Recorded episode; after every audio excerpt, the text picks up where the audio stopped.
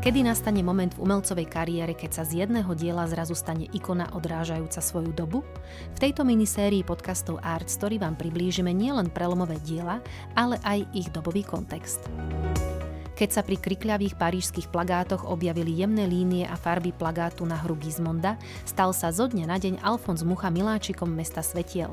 Prečo sa to ľuďom páčilo natoľko, že boli ochotní ich pod rúškom noci kradnúť? Volám sa Tatiana Poliaková, som návštevníčka virtuálnej galérie Art Story a pozývam vás počúvať ďalší diel venovaný umeniu. Našou sprievodkyňou a kurátorkou do ucha je teoretička umenia Michaela Šimonová. Vítajte v Art Story. Ahoj Miška, vítaj v štúdiu. Ahoj. Dnes nás čaká zaujímavé rozprávanie o umelcovi menom Alfons Mucha, toho všetci veľmi dobre poznáme, a o jeho diele, ktorému dopomohlo k tejto veľkej sláve, a to dielo má názov Kizmonda. A poďme si ho na úvod predstaviť, ale ešte predtým poviem, že link na toto dielo si môžu poslucháči pozrieť cez popis k tomuto podcastu, aby vedeli, o čom sa bavíme. Viac nám samozrejme povie Miška. Ďakujem. Ja som si dnes zvolila dielo, ktoré možno nie je najslavnejšie, ak sa povie meno tohto umelca, o ktorom budeme hovoriť, ale minimálne má veľmi zaujímavú históriu a dalo by sa považovať za prelomové dielo v jeho kariére. Tak teraz by som rada predstavila našim poslucháčom, že prečo práve toto jedno dielo znamenalo taký veľký skok pre Alfonza Muchu. Toto meno je veľmi známe nielen v Strednej Európe, ale aj celosvetovo a jeho estetický štýl si získal mnoho priaznívcov, či už z Ázie, z Ameriky alebo z Európy a často ho vidíme reprodukovaného. Takže jeho či už plagáty alebo maľby sú veľmi obľúbeným dekoratívnym prvkom až do takej miery, že niektorí to tak zlomyselne nazývajú gíčom, ale na druhú stranu gíč ako niečo, čo nám cielená emócia, čo je priemyselne vyrábané, splňa túto definíciu, aj keď si myslím, že tým tak trošku nespravodlivo odsudzujeme muchu, pretože na tú dobu, kedy vznikol ikonický plagát, o ktorom sa budeme rozprávať, tak vtedy to bolo niečo nové, niečo svieže a určite nie niečo, čo by spadalo do kategórie giču. Dalo by sa povedať, že to bol taký náprotivok vtedajšieho giču, paradoxne. A konkrétne budeme hovoriť o jednom plagáte. Možno vám to meno nič nepovie, ale podľa mňa, keď eh, si ho pozrite, tak ako povedala moja kolegynka online, tak eh, minimálne tam spoznáte niečo také, čo vám povie, aha, jasné, veď to som už niekde videl niečo podobné, alebo tí, ktorí sú už viac znali umenia z našich posluchačov, si povedia, veď to je klasický mucha. Ale teraz si povieme vlastne, v čom bol klasický, prípadne ako k tomuto došlo. A je to taký príbeh trošku ako hovoria po anglicky Rex to riches, alebo taká popoluška na tento spôsob. Čiže aj, aj to s týmto súvisí. Plakát ako taký pochádza z roku 1894 až 95. O 94. bol totižto vytvorený, ale až v 95. bol distribuovaný a mohli ho vidieť Parížania, takže preto sa častokrát uvádzajú obe roky pri jeho vzniku. A ja by som ale predtým, ako začnem hovoriť o tomto plagate, povedala trošku niečo o tej dobovej estetike, viete, aby sme to vedeli lepšie pochopiť v tom kontexte vtedajšieho Paríža. Lebo tento plagát vznikol v meste Svetiel, v nádhernom Paríži, do ktorého Mucha šiel kvôli tomu, že doma sa mu nedostávalo uznania, aké si podľa neho zaslúžil, prípadne sa chcel inšpirovať aj novým štýlom. A Paríž ako mesto a veľká meka pre umelcov bola skutočne jedna z veľmi rozumných a logických volieb, aj keď Mucha sa už vtedy etabloval v rámci okruhu Strednej Európy, takže nehovoríme teraz, že on tam prišiel ako, viete, videdenec z tohto prostredia. To je tiež jeden taký z mýtov kvôli tomu, že sa nedostal na Akadémiu umení v Prahe, tak to je taktiež jeden z mýtov, že nebol prijatý, ale zase potom sa mu celkom darilo v rámci Nemecka a Rakúska a týchto oblastí, lebo tam na to bola trošku lepšia pôda. Ale vrátime sa späť do Francúzska a do Paríža keď tam e, vládla secesia, nové umenie, nový prístup, ale zároveň, čo pomohlo Alfonzovi Muchovi, bola paradoxne industrializácia. A to takým spôsobom, že keď bol výrazný pokrok v spoločnosti ako takej, tak zároveň sa vyvíjala aj poligrafia, čiže tlačový priemysel a k týmto nevyhnutne patrila aj reklama, pretože keďže bola tá priemyselná revolúcia, išlo aj o zvýšenie výroby, o zvýšenie kúpy schopnosti, ak to môžeme takto ekonomicky povedať, toho publika, takže vznikali aj nové divadlá, tým pádom bolo to mnoho viac dosiahnutelné, ako dajme tomu pred 150 rokmi alebo 100 rokmi. A práve preto malo veľmi veľa umelcov zákazky od grafických štúdií alebo takých predchodcov grafických štúdií, ono to reálne boli tlačiarne, ktoré zadávali tieto zákazky. Takže málo kedy šlo priamo o to divadlo napríklad, alebo o ten obchod, ktorý potreboval reklamu.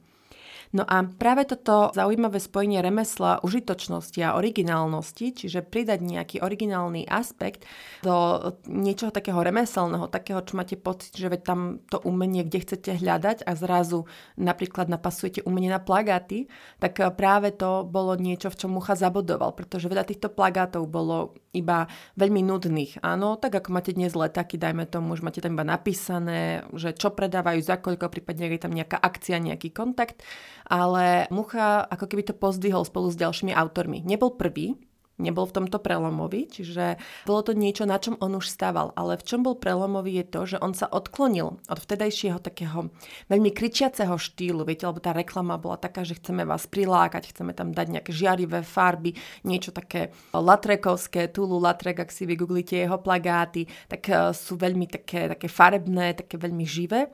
A práve Mucha sa proti tomu postavil takým štýlom, že chcela, aby plagát bol sám o sebe umeleckým dielom, že aby neslúžil iba na to privolanie diva, diváka, ale aby to bolo aj niečo, čo samostatne vie fungovať ako umelecké dielo. Niečo estetické. Áno, presne tak. Niečo také, čo dekoruje ten priestor. Mm-hmm. Čiže nie len uh, vyzýva na kúpu alebo napríklad na návštevu, ako to boli tie latrekové reklamy na Moulin Rouge, slavný mm-hmm. kabaret, ktorý dodnes funguje. Áno, že tam proste ste skutočne videli tie farebné sukne, áno, tie trošku také odhalené členky a nohy. A to bolo práve na to, že aha, a ja to chcem vidieť naživo, lebo stále sa to považuje považovala za niečo také wow v tej dobe. To je ako keby ste nezdali stripterku na, na plagáty, áno, že má to za účel taký trošku šokantnej reklamy. A práve Mucha mm, sa proti tomu odklonil s tou svojou eleganciou alebo s takým poňatím, ktoré sa približovalo napríklad britskému poňatiu. My, my tu máme časť o Jane Morrisovej ako mm-hmm, múze, tak práve jej manžel bol zakladateľom a zástancov tzv.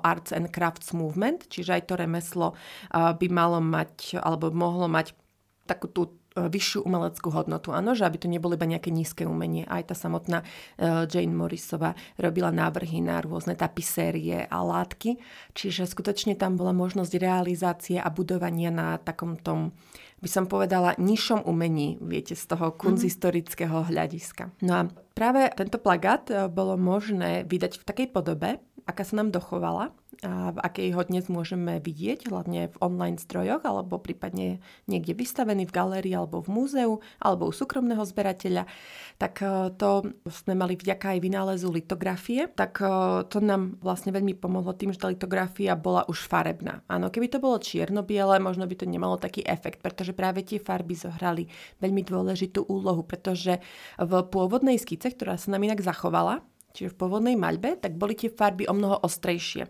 Takže používal takú paletu ako doboví tvorcovia plagátov z tých umeleckých kruhov, teraz nehovorím iba o tých, čo štilizovali písmo, ale vyslovene o tých, ktorí aj maľovali. A on túto farebnosť pôvodne použil na maliarský návrh, pretože ten pôvodný návrh teda bola maľba eh, na základe skíc. A práve tieto farby pozmenil, čo bolo paradoxne osviežujúce, že tým, že on dal tlmené farby, tak to paradoxne vyniklo. Väčšinou máme možno aj my takú predstavu však, že tie ostré farby nás zaujmú, čo je zase aj teória, ktorá má nejaký ten zmysel, áno, že to vyskočí na človeka, ako sa dnes hovorí. Ale práve v tom, že ono boli zahltené tie ulice, tie miesta s plagátmi, tými žiarivými farbami, tak zrazu toto pôsobilo ako taký v úvodzovkách balzam na dušu pre tých ľudí. A veľmi sa im páčil aj ten štýl, nielen farebný, ale aj určitá taká dobová nostalgia, tak by sme to mohli nazvať. Áno, že tá žena, lebo väčšinou to boli ženy, slávne muchové, ako ale maľoval teda aj mužské postavy, ale prevažne to boli ženské tak sa práve vynímali svojou eleganciou a niečím takým nostalgickým, áno, niečím takým ženským, jemným, pretože vtedy samozrejme bola aj emancipácia veľmi silno prítomná. Prípadne to boli napríklad plagáty na ten Moulin Rouge a niektorí si mohli povedať, že to je také vulgárne, také nedámske, áno, a že to je taká nostalgia, ktorá sprevádza ľudstvo už, už veľmi dlho. Aj v dnešnej dobe máme veľmi podobné také nostalgické pocity a myšlienky, áno, že tá ženská elegancia, kde sa podiela a podobne, tak a aj pred tými 140 rokmi mali veľmi podobné pocity a práve to im mucha dal, že ako keby zrazu videli nejakú takú zaujímavú eleganciu, ktorá kontrastovala s plagátmi, ktoré boli na okolí. Čiže aj vďaka tomu, paradoxne tým, že bol jemný, či už farebne alebo výrazovo, tak tým pádom vytrčal z davu. Takže mm-hmm. to mhm. mi príde celkom také milé a zaujímavé. No ak to bol na tomto plagáte, no lebo ja tu celý čas hovorím také obkľuky, tak aby sme sa dostali in media z res k jadru veci, tak na tomto plagáte bola veľmi slavná herečka, minimálne teda bola slavná v rámci Francúzska, ale potom mala aj turné po Spojených štátoch, takže nebola známa iba niekde lokálne, napríklad v štvrti Montmartre v podobných slávnych častiach ale práve táto herečka, ktorá sa volala Sarah Bernhardtova, je na tomto plagáte znázornená a taktiež je na aj ďalších eh, divadelných plagátoch, ktoré pre ňu Alfons Mucha vytvoril. A táto herečka mala už v čase teda tvorby plagátu určitú slávu, čiže aj to určite pritiahlo pozornosť, naviedla divadlo Renaissance a aj to bolo už celkom známe. Bolo to niečo, čo ona aj založila, manažovala a v ktorom hrala, takže to bol práve taký ten prototyp e, úspešnej ženy, ktorá si ale stále držala takéto elegantné dekorum, že nebola v spoločnosti známa ako nejaká vulgárna žena, áno, ale že skutočne to bola taká dáma, aj keď ambiciozná a trošku ako aj, by som povedala, rušila tie stereotypy v tých ženách. Áno, že nemusí byť hneď e, žena, pokiaľ nie je doma s deťmi a podrobená mužovi, nemusí byť hneď naprotivok a to nejaká roztopašnica v kabarete, ale že môže byť aj niekde v strede. Áno, tým, že aj tá buržoázna spoločnosť už sa trošku inak pozerala aj na niektoré šikovné ženy. A práve ona stála za zrodom a stála aj ako modelka.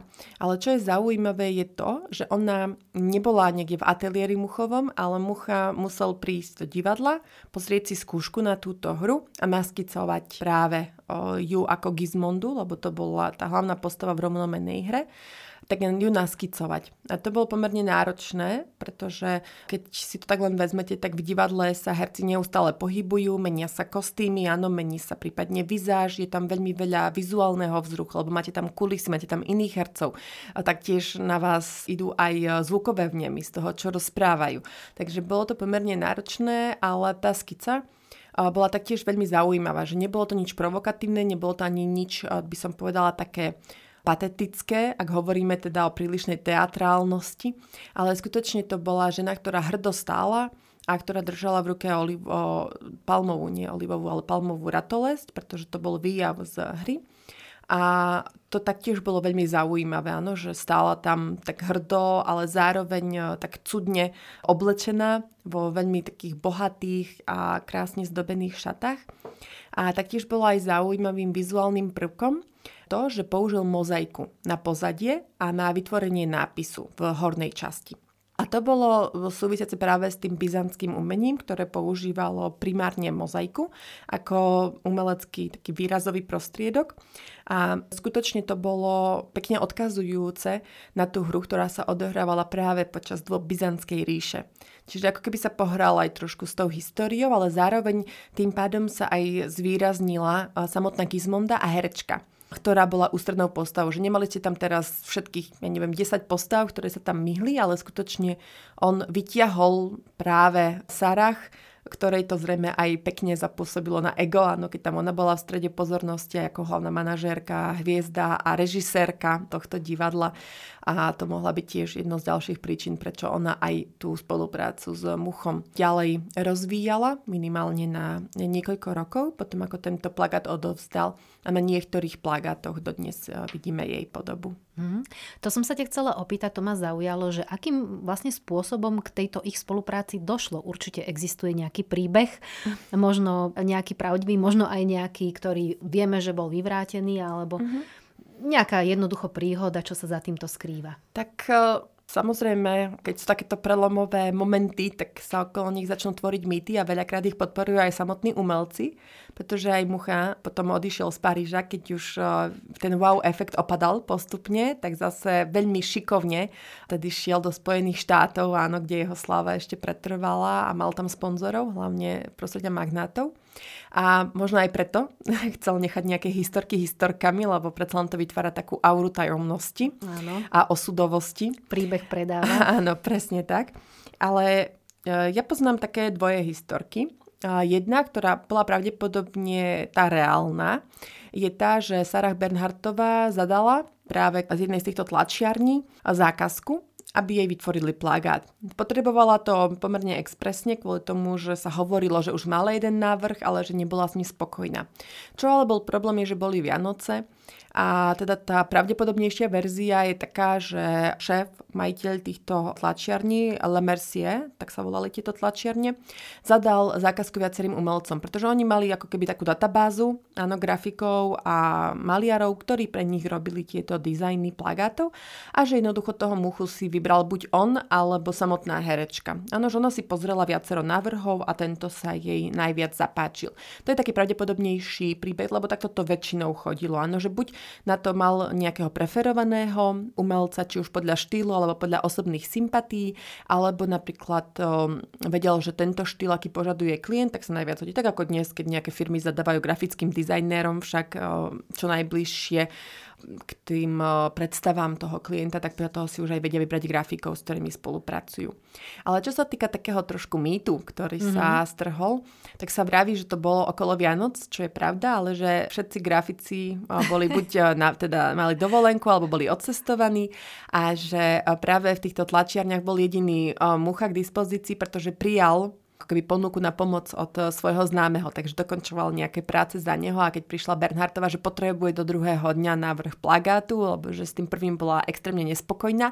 A teda ten uh, majiteľ Tarčani povedal, že on, no, tak on nemôže odmietnúť teda Madame Bernhardtovú ako veľkú hviezdu, tak povedal, že má k dispozícii jediné toho muchu, tak ten mucha hneď utekal so skicárom si pozrieť tú večernú skúšku.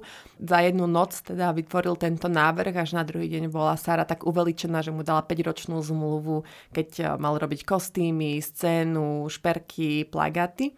Ale minimálne tento druhý mýtus, eh, čo sa týka tej, tej zmluvy, bol eh, viac menej vyvratený, lebo taká zmluva poprvé neexistuje, po druhé pomer hier, ktoré hrali v tomto divadle, pomer plagátov, teda hry sú v o mnoho väčšej presile.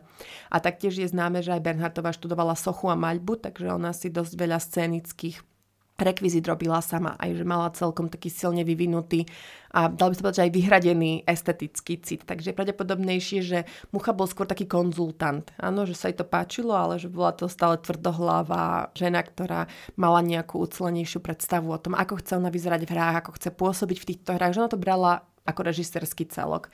Takže to, to je taký trošku mýtus.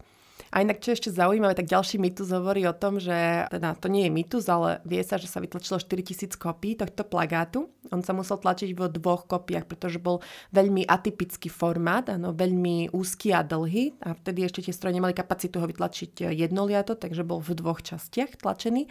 A sa hovorí, že asi tak 550 kusov si odložil majiteľ tlačiarní, aby ich mohol predávať uh, podpultovo. Mm-hmm. A že keď, keď sa to dozvedela Bernhardtová, tak sa na ňo veľmi nahnevala a že požadovala kompenzáciu finančnú, tak jej zaplatil viac ako samotnému autorovi, lebo proste ona bola taká, že išla do toho a nepačilo sa jej to. A tie zvyšné plagaty, ktoré boli, vylepené, tak nabrali takej popularity, pretože boli považované aj za plnohodnotné dekoratívne umelecké diela, že zberatelia podplácali týchto uh, lepičov plagátov alebo tých, ktorých tam pripevňovali, aby im ten plagát predali alebo nechali, prípadne chodili v noci na tajňaša tieto plagáty teda vyrezávať alebo odtrhávať z tohto verejného priestranstva, aby nejaký ešte z tých originálnych získali. A tak sa nám dochovali až do dnes. Presne tak. Ak sa chcete dozvedieť o umení viac, vypočujte si aj naše ďalšie epizódy vo vašich obľúbených podcastových knižniciach. Nájdete nás aj na Facebooku a Instagrame ako Artstory Podcast alebo na našej webovej stránke artstory.sk, miesto, kde príbehy ožívajú.